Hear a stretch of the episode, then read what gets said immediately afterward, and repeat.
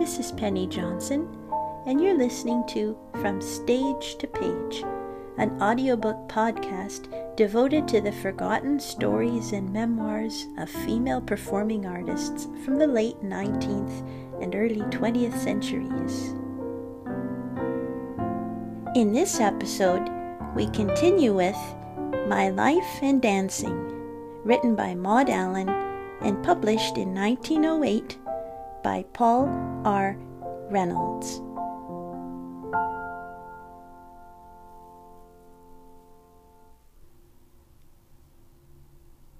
Chapter 8 Stepping Stones A few people have been veritable stepping stones for me in my career. Since 1903 and my successful appearance in Vienna, with words of praise from such clever and acknowledged authorities as Dr. Richard Wallaschek, the brilliant author, Dr. Rudolf Lothar, and others, I turned, glowing cheeked and exulting, my face towards Brussels. Here it was a very great good fortune that befell me when I met Mr. Schlesinger, the president of the Cercle Artistique, and Mr. Charles Castermans, and Mr. Goethals, men of influence and friends of Mr. Remy.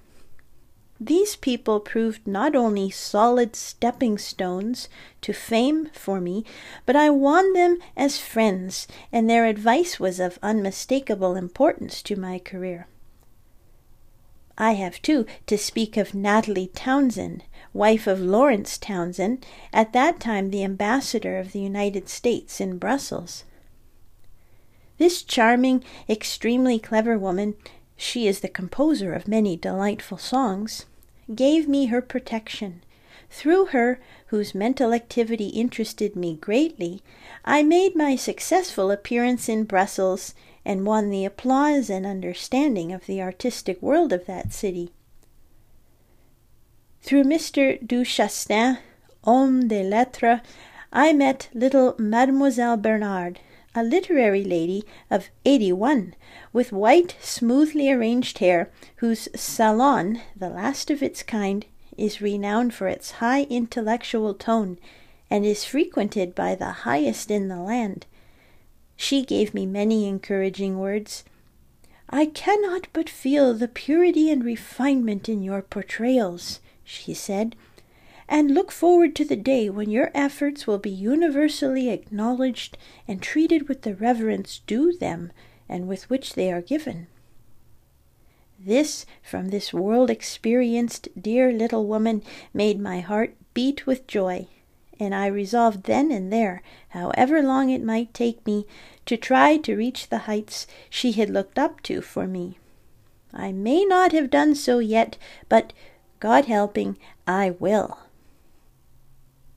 Eugene Ysaÿe and César Thomson and his adorable wife gave me, too, many a word of bright encouragement during my less enviable days and it seems to me now that had I not had the blessed good fortune to meet and personally know all those brilliant people, I might have fallen, tired and footsore, by the wayside. For, as I once before said, the road to completion of a heart's desire and to fame is long and full of stumbling stones, and all uphill. My short public career, begun in 1903, has taken me far. I have appeared in many German cities, toured Switzerland and Austria Hungary, and even in Belgrade I gave four recitals. Budapest was very novel, and there I had a glimpse of a gaiety unknown in more northern cities, and of enthusiasm born in a minute. What a nation, and what a sense of rhythm! Back in Munich, the very air seemed heavier, slower.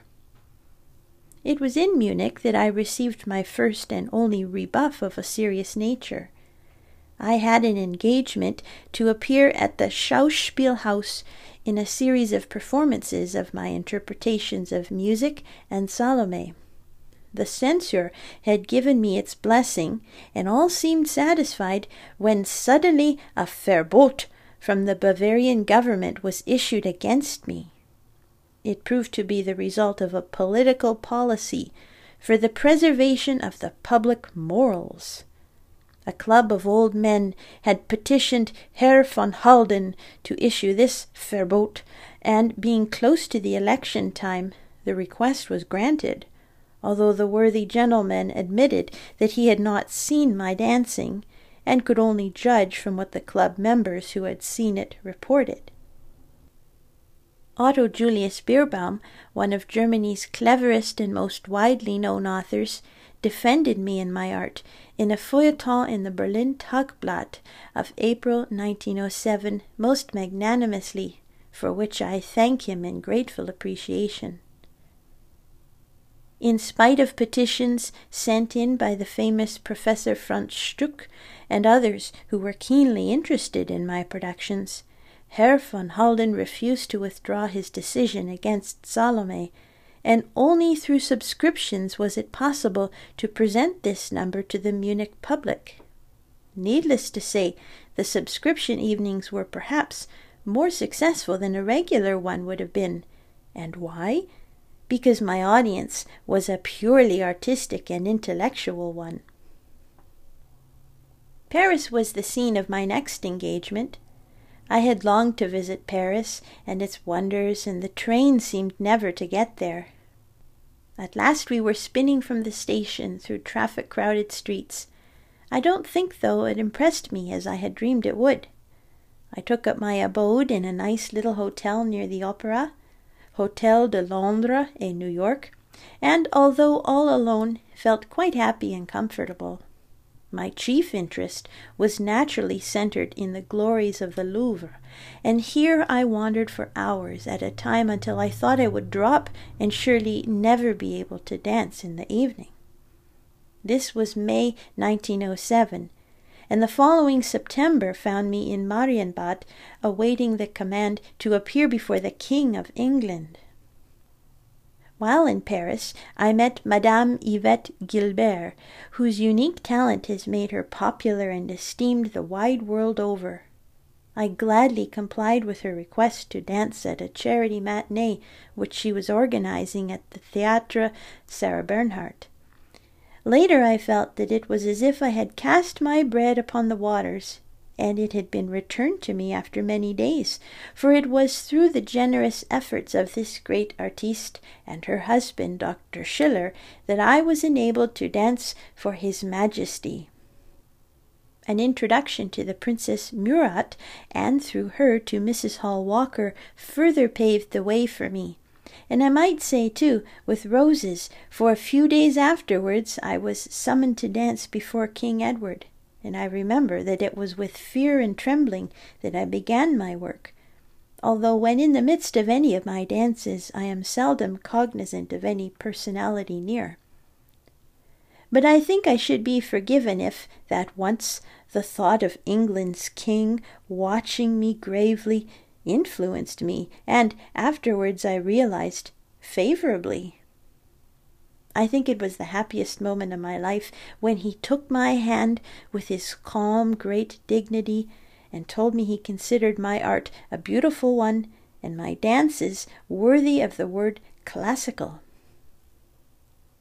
Before I went away, Mrs. Hall Walker whispered to me, His Majesty was so pleased with you that if you go to London, perhaps you will have the good fortune to appear before the Queen, too.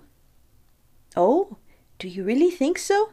I cried, and my emotion was so genuine that tears gathered slowly in Mrs. Hall Walker's beautiful eyes.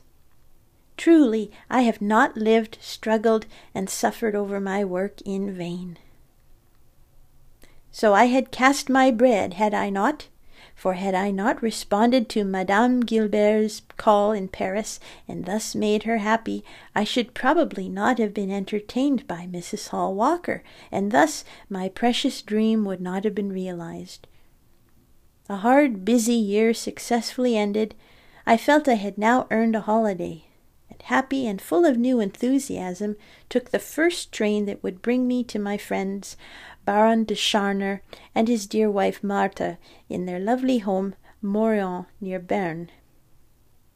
A more delightful three weeks could not be imagined, and it was with genuine regret that I bade them adieu just two days before I had to start my winter season, 1907 8, which, now that it is over, after touching Prague, Hamburg, Berlin, and London, I can truthfully say was a success from beginning to end. By no means, though, imagine that all the between times were filled with good fortune. Far from it. A necessary evil in the life of an artist seems to be the theatrical agent. Alas, however, my dealings with these have not been of the rosiest. I have had several experiences rather interesting and very typical of the way in which young artists are taken advantage of. It was an eye opener to me yet it has not even now taught me to be less trusting. This agent, concert agent S of Berlin, offered me a contract for Hanover, which, however, never materialized other than in letters and verbal conversations. I objected strongly to the conditions of the same and refused to accept unless my terms were agreed to. Although this was the case, he posed as having full power to act for me, and proceeded to arrange with the Directoire for the preliminary announcements of the forthcoming dance recital. I knew nothing of this, and just two or three days before the date set by him for my appearance, I received a hurried message asking when I would leave for Hanover. I was more than astonished, and after a lengthy discussion he told me that in order to get the guarantee I demanded, he himself had used a Notlüge to the Hanover director, i.e., that he, Agent S, would pay half out of his own pocket if the director would give the other half. Are you prepared to carry out your promise to the director? He laughed rudely and said, Oh, no, Naturally, I felt something was very out of order, and immediately telegraphed to Hanover that I would not come, and they were not to expect me. This caused no little excitement, and before many days had passed, I had a letter from the agent S demanding that I should pay the sum of about five hundred marks, expenses in which the preparation for my Gastspiel had involved them by return post. Naive! Of course, I didn't send five hundred marks by return post. Shortly afterwards, I was summoned to court. The Hanover director was suing me. I needed but to tell the judge the story to have his sympathy, but before the case ended, the agent S had sworn falsely, and it came to light that the theatre had offered, by half, better conditions than I had demanded through my agent. The agent had kept this a secret, and succeeded in making me believe that the half only of what I had demanded had been offered or could be obtained. So, you see, the said agent, besides working for his ten per cent, also wanted to cheat me out of two thirds of my rightful gain.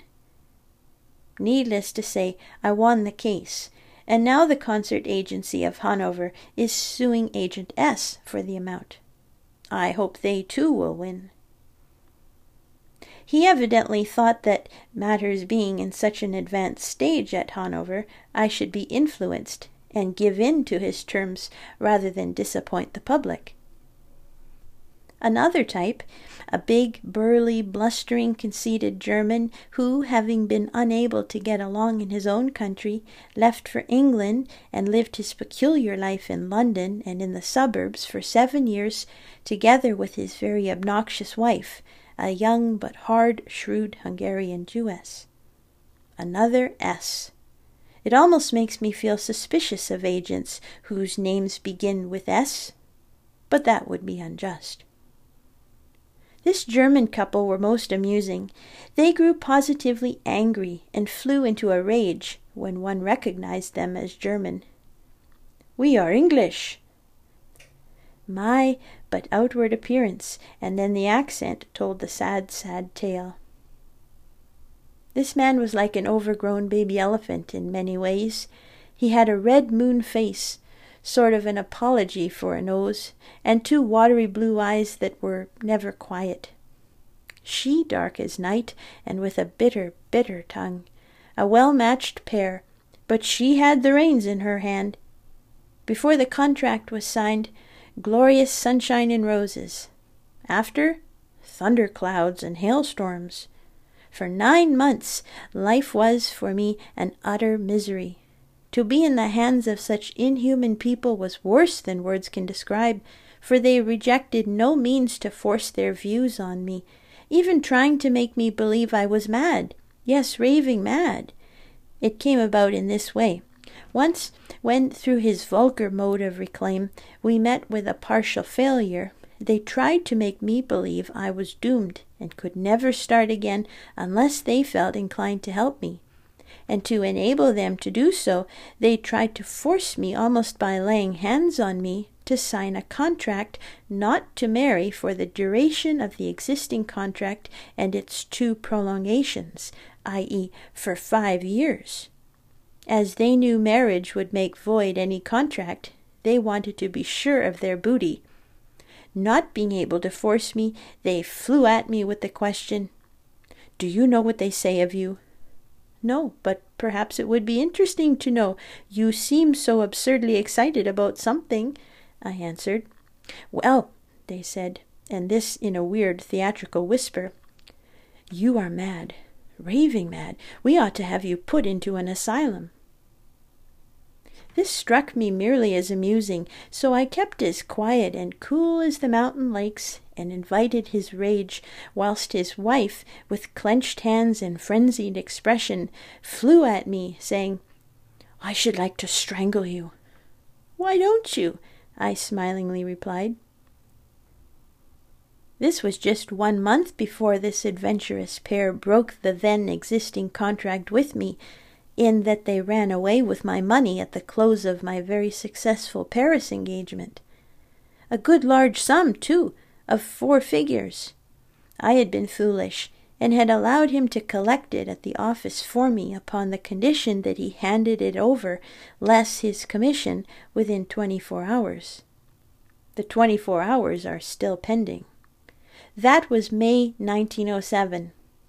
Instead, I received a letter saying, When you get this, I'll be in Geneva.